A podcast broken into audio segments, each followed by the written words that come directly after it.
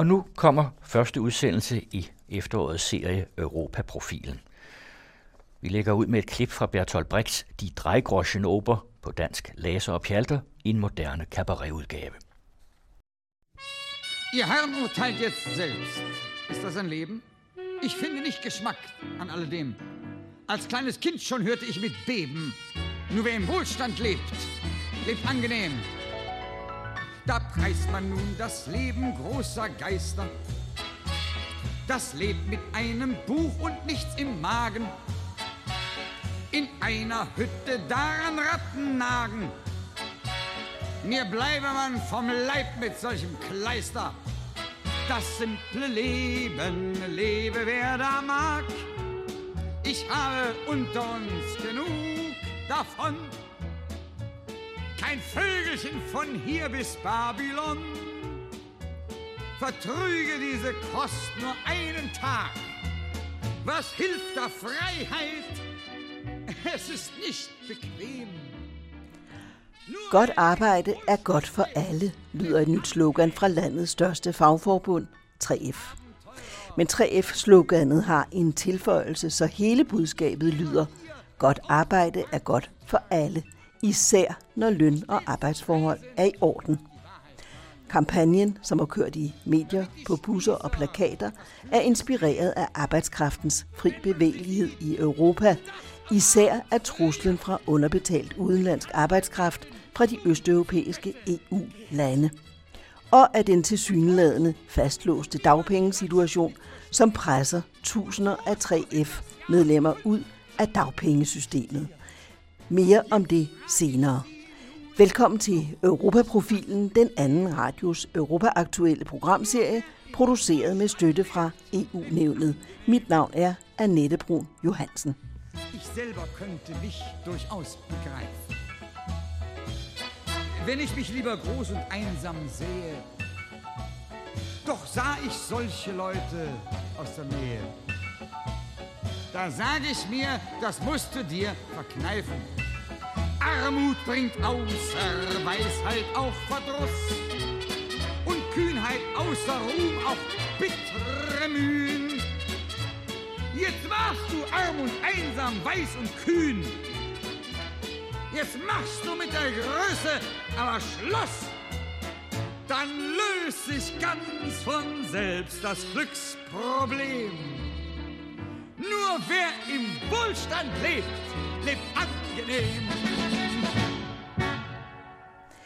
Vi vil i 10 udsendelser fokusere på arbejdskraftens fri bevægelighed, som er et grundlæggende princip i EU, og et af de principper, hvis konsekvens først sent er gået op for befolkningerne i EU.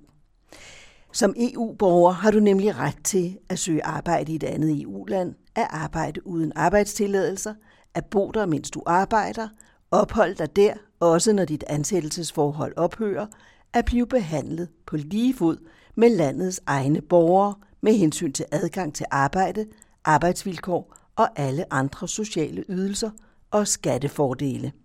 Som udgangspunkt er jeg okay positiv indstillet over for det, men omvendt så synes jeg også, at man skal passe på, at som jeg lidt synes, den her krise måske har vist, at, at man skal passe på, at Europa ikke bare bliver til en stor pærevælling, hvor at, at en region, lad os nu sige Grækenland for eksempel, kan komme til at fylde så meget hos andre, som ikke har holdt siesta hver dag i 20 år og gået på pension som 50 år eller hvordan det nu er, det er. Altså jeg synes, det kan være lidt træls det der med, at, at nu er vi bare så fælles om alt, at der er nogen, der kommer til at løfte et meget, meget tungere læs, end jeg egentlig synes, de burde. Øh, det, det kan godt irritere mig lidt. Altså, der synes jeg ikke, man har fået gennemtænkt det. Jeg, jeg ved ikke, om det egentlig har noget at gøre med den frie bevægelsesret, men jeg tror, at den er med til, at man tænker Europa mere som et land. Og det er jeg ikke sikker på er godt, hvis der er så forskellige ansvarsfølelse, som det så har vist sig, at der er. Derfor er jeg måske ikke sådan 100% pro den frie bevægelighed, men jeg synes, at det er positivt, at man kan få sådan nogle øh, indblik i andre kulturer og sådan noget. Det er jo alt sammen med til at, altså at, min, at mindske fordomme og, og alle de her ting. Altså, der kunne jeg da godt tænke mig at flytte mine bedsteforældre et eller andet sted hen, hvor de var enormt liberale, så de måske kunne, kunne blive rystet lidt i deres grundvold. Så der er også nogle gode ting ved det, helt sikkert. Hør om lidt en samtale med studerende Katrine Troelsen, og sidst i udsendelsen en kommentar af journalist Ove Weiss. Som EU-borger har du som sagt en helt grundlæggende ret til at bevæge dig frit rundt i EU. Du har ret til at arbejde i de andre lande, studere dig eller blot opholde dig der i kortere eller længere perioder. Det er en rettighed, som er et centralt fundament for EU-samarbejdet. Katrine Trulsen, du har øh, bevæget dig hen over Europakortet. Du har taget retten til fri bevægelighed på ordet. Ja, det har jeg. Da jeg var færdig med gymnasiet, der stod jeg og vidste ikke helt, hvad jeg skulle lave. Og så fandt jeg, øh, det vil sige min mor, som er polak, fandt et psykologistudie på engelsk i Warszawa, som var et nyt projekt, de havde startet op. Og ja, hun vidste jo godt, at jeg ikke vidste, hvad jeg skulle. Så hun sendte mig et link, og så kiggede jeg på det. Og så tænkte jeg faktisk ikke mere over det, så tog jeg bare sted til optagelsesprøve. Så havde vi lavet sådan en aftale om, at øh, hvis jeg ikke kom ind, så var det bare en ferie i Polen, ikke? Så ville jeg bare tage hjem bagefter, men øh, ja, det gik jo så godt, og så kom jeg ind. Og så flyttede jeg bare til, til Warszawa. Og hvor længe boede du der? Der boede jeg så hele skoleåret, så det var jo ni måneders tid. Øhm, så mens jeg var der, opdagede jeg så, at øh, jeg ikke kunne få overført det til KU. Altså, de ville slet ikke godtage øh, noget som helst, selvom at det var EU og sådan noget. Jeg synes, det var lidt mærkeligt, men øh, det gjorde så, at jeg tænkte, at så måtte jeg hellere bare flytte tilbage og starte forfra på et eller andet. Fordi det var aldrig meningen, at jeg skulle tage en femårig uddannelse i Polen. Det var, det var bare lige for at være der et års tid og komme tilbage lidt til rødderne. Så. Kom tilbage til rødderne. Hvordan var så det? Jamen, det var rigtig, rigtig fint. Øhm, jeg var sådan lidt flov over at være halv polak, og så slet ikke kunne øh, hverken tale det, og jeg kendte heller ikke rigtig til kulturen. Sådan, altså, vildt overfladisk kendte jeg selvfølgelig lidt til det, men jeg vidste faktisk ikke, hvordan de unge var, altså dem på min egen alder. Jeg vidste ikke rigtig, hvordan, øh, hvordan var butikkerne, hvordan, hvordan kørte det her land. Øh, så det var rigtig fint at komme, komme lidt øh, dybere ind i det, og, og sådan, jeg synes faktisk, der er mange forskelle, selvom det ligger så tæt på. Øh, nu er der selvfølgelig mange færre forskelle end dengang, hvor det hørte under Rusland og sådan noget, men, men altså, jeg blev overrasket. Der var en masse ting, som man aldrig ville finde ud af, hvis man ikke havde boet der. Så det var rigtig fint, og jeg vil også sige, at jeg synes, jeg er blevet mere stolt nu af at være polak. Altså, øh, under ens opvækst, så nogle gange var der nogen, der gjorde lidt grin, og var sådan, at du polak, og sådan, jeg ved ikke, folk troede, det var sjovt. Øhm, og så kunne man godt sådan, måske bare bide den lidt i sig, og være sådan, ja, det er også rigtigt. Øh, men altså, jeg synes, nu er jeg mere sådan stolt af det, og det kan godt være, det har noget at gøre med, at man har boet der. Hvad fandt du så ud af om Polen i, i, i den periode, hvor du, mm. hvor du boede der, som du ikke vidste i forvejen? Jamen altså, jeg synes, der er en meget stor forskel på sådan noget med forhold blandt unge mennesker. Og selvfølgelig, øh, den her katolske baggrund gør jo, at jeg ved ikke, om man skal sige, at de er mere snærpet, eller hvordan man skal lægge sådan vægten, men, men i hvert fald så er det meget unormalt at være single så meget, som, som det ligesom er normalt i Danmark. Altså, det er ikke noget, man er. I Polen, der virker det som om, at alle de sådan... Det var i hvert fald mit indtryk, når jeg gik ud, ikke? Og det gjorde vi jo en del, før jeg var de der 18 år gammel. Øh, det var mit indtryk, at alle havde kærester. Altså, det var bare sådan noget, man havde. Og hvis man mistede en, så måtte man bare få en ny. Altså, det var fuldstændig øh, mærkeligt for mig, fordi jeg har altid tænkt, at, at hvis det ikke er den helt rigtige, så kan det sgu være lige meget. Altså, så vil jeg hellere være alene. Men den holdning lod det ikke til, at, øh, at de unge har der. Altså der, det virkede på en måde lidt amerikansk. Altså sådan lidt øh, dating-agtigt, tænder den ene med den anden. Sådan øh, fuldstændig mærkeligt for mig. Så det var en af de ting, der kom meget bag på mig. Som, som, øh, som er sådan noget, man opdager, når man er i byen og på café og sådan noget. Det ville jeg jo aldrig nogensinde have fået at vide af min mor, øh, som er polak, eller min bedsteforældre. Så, så det var jeg ligesom nødt til selv at, at opleve. Hvordan blev du så modtaget af, øh, af de blandet. Af dem, du er blandet? altså, folk var jo søde og sådan noget, det er slet ikke det. Øhm, men hvis jeg skal lige holde mig til de her andre unge mennesker, så synes jeg, at det var svært at komme i kontakt med dem, der var 100% polakker. Nu var vi rigtig mange halve, altså halvpolakker på det mm. studie der. Øh, altså der var ret mange, øh, så et halvt tysk, halvt polsk, øh, halvt svensk, halvt polsk. Der var rigtig mange polakker i Sverige. Så, så vi følte os sådan meget ens, faktisk. Men vi kunne godt mærke, at, øh, at det var ikke sådan, vi blev set, når vi gik ud. Altså, jeg, jeg vil ikke sige, at jeg ville det dårligt taget imod, men der var da tit, at drengen øh, kiggede mærkeligt på os. Fordi at øh, de kunne godt se, at vi ikke var rigtige polakker. Altså øh, det der med, at øh, vi gik i flade sko, vi kunne tage kondisko på i byen, det var helt mærkeligt. Altså der kom også engang en, en dreng over til mig, der var på vej hjem fra byen og stod ved et natbus stopsted. Så kom han over og sagde, på pol selvfølgelig, så sagde han, ej, øh, du skal da stiletter på, hvad laver du i de der flade sko? Så satte jeg ham på plads, og så grinede hans venner af ham. Ikke? Men, men så det var jo ikke ondsindet, men man kunne godt mærke, at øh, folk de kunne godt se, sådan, hvad, hvad er de der for nogen, det der ikke... Øh, Altså, der var andre normer? Ja, i hvert fald for, for påklædning og, og sådan, hvordan man opførte sig i byen. Ikke? Altså også det der med, at vi bare dansede som idioter, det var heller ikke normalt, fordi det virkede igen det der med, at man skulle være kærester, og alle var i forhold. Og sådan, det virkede sådan meget konventionelt, at pigerne de skulle helst stå og se lidt... Ja, jeg synes, det lignede lidt, at de kedede sig, men det var måske mere noget med at, at altså, opføre sig sådan værdigt, hvor at de måske synes, at vi var at vi simpelthen nedgjorde os selv ved at danse som idioter, ikke? Men vi tænkte jo bare, jamen, vi er for at danse, altså det er diskotek, men øh, man kan godt mærke, at, at der blev nogle gange kigget lidt på en.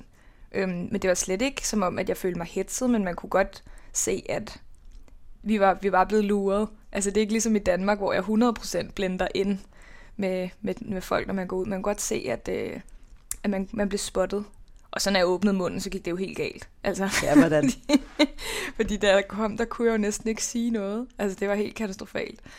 Øh, og så, så gik vi på sådan nogle sprogkurser. Øh, og efter et halvt års tid, der begyndte det så at dæmre, og jeg følte, at ja, lige nærmest fra den ene uge til den anden, så kunne jeg begå mig på polsk, men, øh, man kunne altid høre, at altså, man kunne sagtens høre, at jeg ikke var polak. Så, så, så det gjorde jo også, at folk ligesom lagde mærke til, jamen, hov, hvorfor snakker du så sjovt, eller altså, hvem er du, og hvorfor snakker du sådan en mærkelig blanding af engelsk og polsk? Og... Men du har polske rødder, ja. og øh, du siger nu, at du føler en, en vis form for stolthed i Jamen, den sammenhæng. Ja. Altså jeg føler mere stolthed slash, at jeg føler, at jeg skal beskytte. Mm. Øh, altså jeg synes, der er tit er en dårlig tone i de danske medier faktisk omkring øh, Østland. Øh, det er jo ikke noget, jeg har lavet nogle undersøgelser af, men det er min klare overbevisning, at der er sådan en lidt nedladende tone. Og det synes jeg bare ikke, jeg gider at høre på mere. Altså, jeg, jeg prøver sådan nu, hvis jeg får mulighed for at sige, altså for at modsvare de der ting, så plejer jeg da at stille mig op nu og sige, men prøv at ved du overhovedet noget om polakker, eller har du mødt en polak, har du været i Polen, siden du er så klog på, hvor de er sådan og sådan, og de gør sådan og sådan. Så ja. Hvad med din familie? Altså, øh, bevæger de sig også hen over Europakortet? Nogle af dem gør. Mm. Øhm, mine bedsteforældre gør ikke. det tror jeg nu ikke er, fordi de er polske. Det tror jeg var, fordi de er så gamle. De har altid boet i enten uden for Warszawa, altså i Warszawa senere hen. De har ikke nogen, øh, altså de har ingen ønske om at, at forlade noget som helst der. Men deres to børn, øh, altså min mor og min moster, de flyttede begge to, da de var i 20'erne. Det var sikkert næsten 100 procent, fordi at, øh, det var et kommunistisk land, hvor der ikke rigtig var en fremtid på det tidspunkt. Så den ene tog til Holland, og den anden tog til Danmark. Og så stiftede de familie der.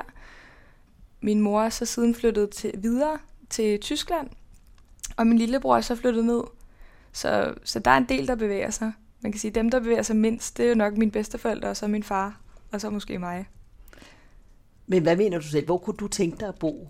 Er det din plan at blive boende i Danmark, eller kunne du forestille dig, at du også slutter ned i måske et helt tredje mm, europæisk ja, land? jeg har overvejet det. Altså, jeg går til italiensk på aftenskole, fordi jeg ved ikke helt, hvor det stammer fra, men jeg har sådan en fascination af Italien. Jeg ved godt, det ikke fungerer øh, optimalt. Det er ikke det perfekte land overhovedet. Men øh, jeg føler mig alligevel øh, sådan lidt øh, kulturelt beslægtet med dem. Altså, jeg synes, der er et eller andet ved den måde, som de er på, som jeg kan se mig selv i. Øh, så på den måde har jeg overvejet en del gange, om man skulle rykke tilpælen op og tage til Italien. Så er der sådan en helt gammel, øh, altså praktisk, øh, eller hvad man skal sige, en, en gammel drøm om at tage til London, som bare lever mere i, at, at det er jo praktisk, fordi man kan sproget. Så, så den, er sådan, den har været i lang tid, den har levet lidt i lang tid, men om jeg får det gjort, det er, det er tvivlsomt. Også fordi det er rimelig høje huslejepriser og sådan noget, så der er nogle ting der, der... Der kan man sige, der var det også lidt nemmere at flytte til Polen, fordi man både havde venner eller familie, og det var billigt, og altså, der var nogle ting der, som ikke gjorde det så svært, som, som visse andre lande i Europa. Men det er ikke en tanke, der skræmmer dig, altså at rykke til pillene op og Mm, ikke... Så rette kursen mod et andet europæisk land? Nej, jeg synes ikke skræmmer, at, at det ord, jeg vil bruge. Altså, jeg kan selvfølgelig godt tænke over, om, om det er smart. Mm. Altså, det er faktisk mest der, den ligger, at øh, der, er jo, altså, der er jo krise i hele Europa. Det er meget få steder, der, hvor det altså, går godt, eller sådan, der er meget få steder, der har formået at styre udenom. Og i virkeligheden, så er, det, så, er det, så er det jo meget faktisk derovre øst på, at der er nogle lande, der har klaret det okay. Altså for eksempel Polen, efter min overbevisning, er kommet bedre ud af krisen, indtil nu end Danmark er. Men der har jeg jo været. Så når jeg tænker over, hvor kunne jeg godt tænke mig at komme hen næste gang, så, så går den lidt i stå på det der kriseproblem, øh, at jamen, hvis de indfødte ikke engang kan få et job, hvordan fanden skulle jeg så... Øh, lige nu der er mit italiensk også fuldstændig gebrokken, så det skulle først alligevel være på et senere tidspunkt. Ikke? Men, men skræmmer, skræmmer mig? Nej, det synes jeg ikke. Men, men lige nu, der, der er det ikke lige de bedste tider, tror jeg måske. Men hvad ville være afgørende for, at du, at du måske træffede den beslutning, at øh, nu rykkede du til Italien, eller nu rykkede du til London? Jeg tror, øh, en ting er sproget. Øh, fordi at øh, i Polen, der, der var det virkelig udslagsgivende. Altså man følte sig bare mere ensom, når man ikke kunne øh, sproget. Altså selvfølgelig havde jeg alle de der halv, halvpolakker, som snakkede engelsk alle sammen. Men det er altså stadig ikke det samme at gå rundt i et helt samfund øh, med aviser, hvor du ikke fatter overskriften, og du står i et supermarked og skal prøve at forklare noget, men ekspedienten snakker ikke engelsk. Altså der, der er en masse ting der, som gjorde mig sådan lidt øh, trist nogle gange. Men så den anden ting, ud over sproget, det er byråkrati. Hvis der ikke var så meget byråkrati, hvis det var nemt, så ville jeg, så vil jeg nok gøre det. Men øh, jeg vil gerne indrømme, at jeg har ikke øh, sat mig nok ind i, hvor besværligt det er. Fordi at i mit hoved, der har jeg bildt mig ind, at det er mega besværligt. Fordi jeg synes, at alt i Danmark er meget papirarbejde, og skal bede om lov, og det ene og det andet, og registrere sig. Og det, det synes jeg er enormt trættende. Altså det fratager lidt, øh, hvad skal man sige, det fjerner i hvert fald den der lidt sådan lysten til, at ej, nu, nu gør jeg det sgu, nu gør jeg noget impulsivt, nu tager jeg til Italien, fordi det er det, jeg føler indeni, at jeg skal. Det, det synes jeg godt, man kan, altså den bliver begravet under papirarbejde. Det er i hvert fald den forestilling, jeg har. Så det er lidt de to ting der, men man kan sige, måske hvis sproget bliver godt nok til, at jeg føler, at det ikke er en hindring, så, så kan det være, at jeg kan overkomme eventuelt byråkrati. Men, men det år, du tilbragte i Polen, altså blev du overvældet af byråkrati der? Nej, men jeg har også altid hørt fra min mor, at Polen ikke er specielt slemt. Altså hun siger, at Danmark og så Tyskland, efter hun er flyttet dertil, det er virkelig... Tyskland, det topper simpelthen alt, hvad hun næsten har oplevet med, med papirarbejde og regler, der skal overholdes og fuldstændig, øh, du ved, ikke kan bøjes, så det nærmest virker som om, man snakker med robotter, ikke med mennesker. Så, så jeg tror, det kunne også have noget at gøre med, at Polen ikke er så slemt øh, med sådan noget der. Altså, de lader faktisk folk være rimelig meget fred. Fik jeg et indtryk af. Dine bedste forældres liv i, i Polen, hvordan adskiller det sig fra det liv, du kan leve her? Altså bortset fra, at I jo tilhører nogle forskellige ja. generationer. Jamen, øh, ikke så meget, som man skulle tro. De er faktisk lidt atypiske i den forstand, at øh, de, de har begge to en femårig universitetsuddannelse. Det er der jo ikke særlig mange i den generation, der havde. Så på den måde er vi ikke sådan vildt langt fra hinanden faktisk, fordi de, øh, de læste ligesom øh, fem år for at blive sådan noget kemi-ingeniøragtigt, Selvom det er jo helt tilbage fra, ja, hvad har det været omkring 2. verdenskrig, eller, altså, det er virkelig langt tilbage. Så på den måde er det faktisk ikke så meget anderledes. Altså, de ved godt, hvordan det er at være studerende og, og skal ud og finde et job og sådan noget, men, øh, men selvfølgelig så igen kulturen, altså den er jo anderledes. De kan slet ikke forstå, øh, altså hvis de hørte sådan de love, vi har her om, øh, om homovilser, og at de må adoptere børn og sådan noget, det tror jeg ikke, min mormor ville, ville bryde sig om at høre. Altså, der er visse områder, jeg ikke gider at snakke med dem om, fordi jeg ved, at jeg bare vil blive sur, ikke? For jeg vil synes, de var, altså, ja, skal jeg passe på, hvad jeg siger, men, men jeg vil synes, det var simpelthen for fascistisk, eller sådan fuldstændig oldnordisk, at man kan tænke sådan om andre mennesker, men, øh, men det er måske bare, når man er vokset op i et katolsk land, og man går i kirke hver søndag, så tror jeg bare, at man er et andet sted på det hele det område der. Og de synes jo måske også, det er lidt mærkeligt, at jeg i en alder 25, øh, altså stadig er single, at jeg ikke er forlovet, at min mor har begyndt at stikke lidt til mig, ikke? Så, så der er der nogle forskel der. Altså dengang tror jeg ikke, det kunne have gået, at man bare sad i sin lejlighed alene, som jeg gør, og ikke lige var desperat for at blive gift. Så der er helt klart nogle, nogle forskel der. Hvordan bor de, dine, dine bedste forældre nu? De Ja, selvfølgelig de, højt op i årene, men Jamen, der er også nogle forskelle. Altså, de, de klarer alting selv. Mm. Det er ikke fordi, at der er ikke, man ikke kan få noget hjælp i Polen, men det er jo ikke lige så udbredt som herhjemme. Øhm, altså, jeg tror, man skal købe det privat fra et eller andet hjemmehjælperfirma privat, hvis man vil have det, ikke?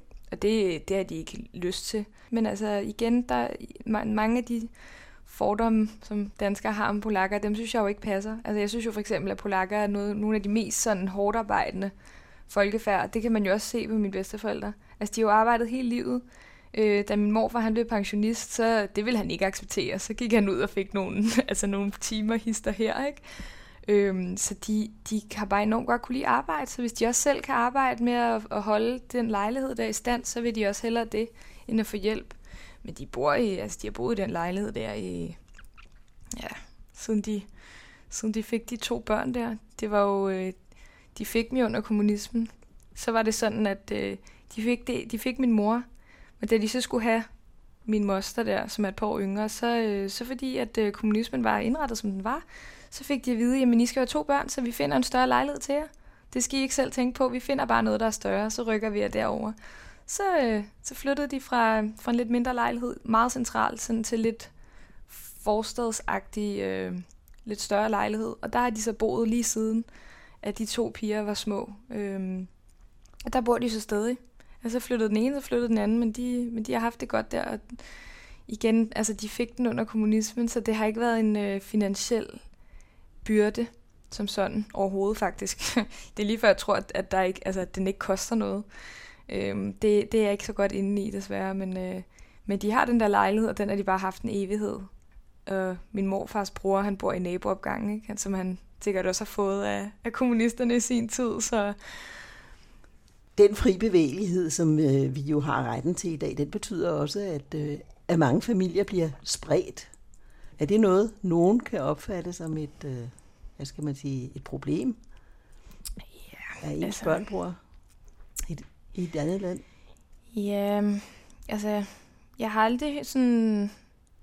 Jeg har aldrig oplevet, at mine bedsteforældre har været kede af, at, altså, at jeg boede så langt væk. Selvfølgelig så så siger de jo, når jeg kommer og besøger dem, jeg vil godt have set dig, og vi har savnet dig og sådan noget, men jeg synes ikke, de virker kede af, at jeg bor der, hvor jeg bor. Øhm, jeg vil sige, øhm, måske har det været lidt for nemt for min mor at rykke fra Danmark til Tyskland, fordi det resulterede jo i en skilsmisse og en familiesplittelse ud over det sædvanlige.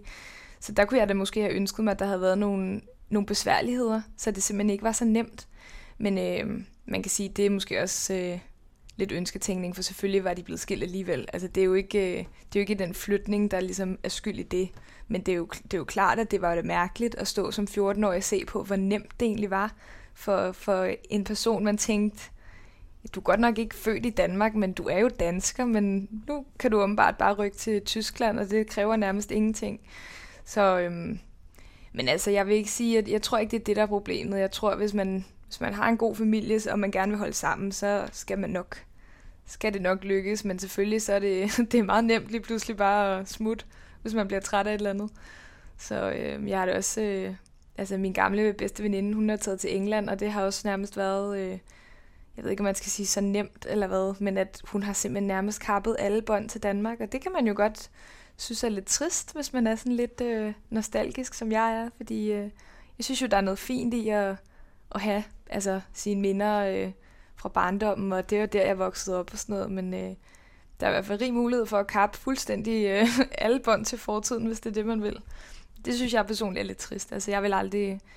Det kan godt være, at vi flytter til et andet land, men det vil aldrig være sådan, at så, så kappede jeg bare alle bånd til, til Danmark. Det vil aldrig ske. Hvad mener du øh, så i øvrigt om retten til fri bevægelighed inden for den europæiske union? Jamen, det er lidt svært jo, fordi der er jo både dårlige og gode mm. ting ved det. Øh, det er jo altså, virkelig, virkelig svært at svare på.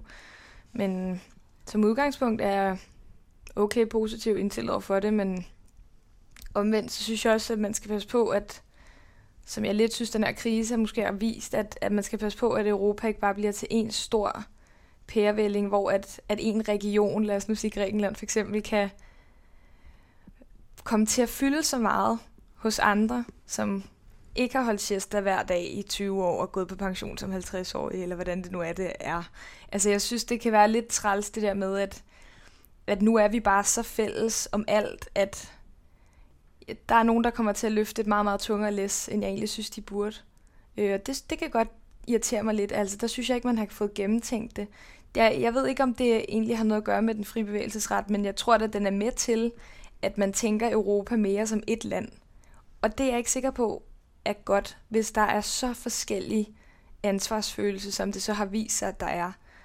Derfor er jeg måske ikke sådan 100% pro den frie bevægelighed, men jeg synes, at det er positivt, at man kan få sådan nogle øh, indblik i andre kulturer og sådan noget. Det er jo alt sammen med til at, altså, at, min, at mindske fordomme og, og alle de her ting. Altså, der kunne jeg da godt tænke mig at flytte mine bedsteforældre et eller andet sted hen, hvor de var enormt liberale, så de måske kunne, kunne blive rystet lidt i deres grundvold. Så der er også nogle gode ting ved det, helt sikkert. Hvordan føler du dig selv? Føler du dig som, øh, som dansker, som EU-borger? I hvilken rækkefølge kommer øh, identiteten? Det er et godt spørgsmål. Jeg tror, jeg føler mig mere som dansker og mere som polak end som EU-borger, mm. trods alt. Øhm, altså, jeg har også stemt nej til euroen. Og altså, de får euro i Polen, men, men de har jo så ikke haft den indtil nu, kan man sige. Så Øhm, så jeg føler mig ikke som, som EU-borger frem for alt andet. Så vil jeg faktisk hellere sige, at jeg følte mig som verdensborger. Det lyder måske sådan lidt hippieagtigt, men der, der tænker jeg mere, at jamen, vi har en planet til deling, og de store lande, de kan virkelig ødelægge det for mange, ikke, hvis de gennemtrumfer et eller andet. Så, så der ser jeg mig mere som, som verdensborger end som EU-borger. Øhm, men altså, jeg føler mig nok også stadig mere som dansker end polak. Selvom, selvom der jo er 50 procent øh, genmateriale fra hvert land, så, så føler jeg mig stadig mere dansk. Men det er nok noget at gøre med, at jeg er vokset op her, og, og jeg synes ikke, at piger skal have stiletter på, og jeg synes ikke, man skal være et forhold, og jeg synes godt, at homo må få børn og sådan noget, så, så jeg tror, det har meget at gøre med, at jeg er vokset op der, hvor jeg er. Trüge diese nur einen Tag. Was hilft der Freiheit? Es ist nicht bequem. Nur wer im Wohlstand lebt, lebt angenehm. Når internationalen udfordres, hedder en kommentar af Ove Weiss. EU's udvidelse med især de østeuropæiske lande har skabt nye spændinger på det europæiske arbejdsmarked. Herhjemme forsøger både fagbevægelse og arbejdsgivere at afbøde de negative følger af arbejdskraftens fri bevægelighed. Langt hen ad vejen er de to parter enige i modstanden mod social dumping og anerkendelsen af sociale klausuler. Men der er ting, der skiller, også internt i arbejdsgiverkredse. For eksempel kravet om kædeansvar, som hæfter hovedentreprenøren til ansvaret, også for underleverandørers brud på reglerne. Med udgangspunkt i et nyt slogan fra landets største fagforbund går Ove Weiss bag om de mange sproglige udtryk i debatten om lige og færre vilkår på arbejdspladserne. Godt arbejde er godt for alle, lyder et nyt slogan fra landets største fagforbund, 3F. Det kan lyde lige så selvfølgeligt som de almene boligselskabers mangeårige slogan. Det er godt at bo godt, for det er naturligvis ikke godt at bo dårligt og omvendt ikke dårligt at bo godt. Men 3F-sloganet har en tilføjelse, så hele budskabet lyder, Godt arbejde er godt for alle, især når løn og arbejdsforhold er i orden. Kampagnen, som har kørt i medier på busser og plakater, er inspireret af arbejdskraftens fri bevægelighed i Europa, især af truslen fra underbetalt udenlandsk arbejdskraft fra de østeuropæiske EU-lande og af den tilsyneladende fastlåste dagpengesituation, som presser tusinder af 3F's medlemmer ud af dagpengesystemet. Reklamerne fulgte lige efter, at 3F-formand Per Christensen havde erklæret, at forbundet i fremtiden vil sætte sin egen politiske dagsorden, reelt uafhængig af de politiske partier, eller rettere de partier, som tager 3F's problemer op, og må man forstå, uanset politisk farve, kan vente milde vinde fra hovedkvarteret i Kampmannsgade ved Søerne i København. Der er endda rejst tvivl om fremtidig økonomisk støtte til Socialdemokraterne, i hvert fald den næsten automatiske af slagsten, og det vil i givet fald være brud med mere end et århundredes politiske og faglige kultur. For er der nogen, som har stået sammen i lyst og nød, er det Socialdemokraterne og arbejdsmændene i først DAF, Dansk Arbejdsmandsforbund, derefter DASF, Dansk Arbejdsmands- og Specialarbejderforbund, så SID, Specialarbejderforbundet i Danmark, og i dag 3F, som står for Fagligt Fællesforbund. Man skal her bemærke det første ord i forbundsnavnet fagligt, for de ufaglærte i det store forbund er gennem flere år suppleret med en række faglærte grupper, blandt andet i byggesektoren, murer og tømmerere. For eksempel er Per Christensen selv tømmeruddannet, men fik arbejde som ufaglært på Aalborg Portland Eternitfabrik, hvor han som tillidsmand var i daglig kontakt med en af de mest alvorlige arbejdsmiljøsager i nyere tid.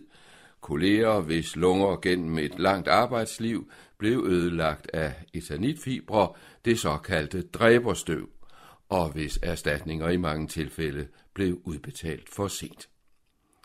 Så det er både løn og arbejdsforhold, ikke mindst arbejdsmiljøet og flere andre faglige rettigheder, som har samlet lønmodtagere fra hele fagbevægelsen, faglærte og ufaglærte, først og fremmest fra LO, men også fra FTF, med krav om ensartede vilkår for dansk og udenlandsk arbejdskraft. Lovgivningen herhjemme og EU's regler forbyder organisationstvang. Ingen, uanset hvor de kommer fra, fra Tisted i Thy eller Woods i Polen, kan tvinges ind i en fagforening. Men de senere år er lønmodtagerorganisationerne på flere områder også støttet af lovgivningen, gået andre veje for at sikre, hvad de kalder lige og færre vilkår på arbejdspladserne.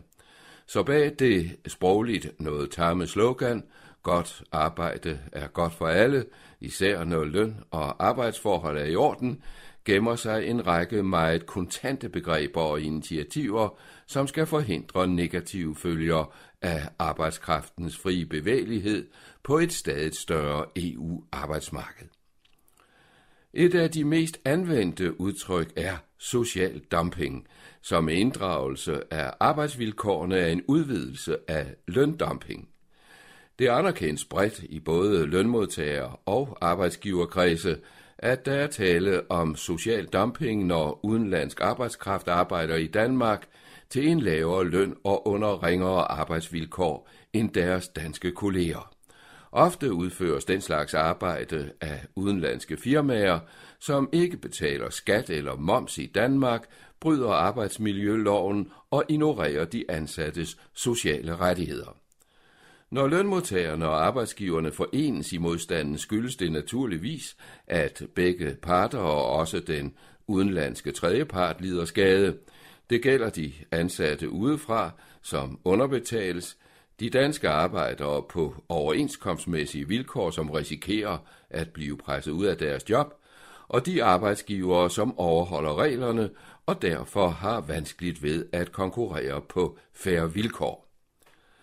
Andre sproglige genganger i debatten er arbejdsklausuler og kædeansvar.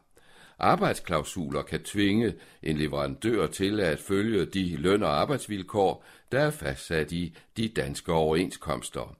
Det er ganske vist over 50 år siden, at staten ved lov blev pålagt at indføre arbejdsklausuler i udbudsmateriale til for eksempel statslige anlægsarbejder men for kommuner og regioner er det fortsat frivilligt at gøre det, og de muligheder benyttes med stor forskellighed fra kommune til kommune, tilsyneladende uanset styrets politiske farve.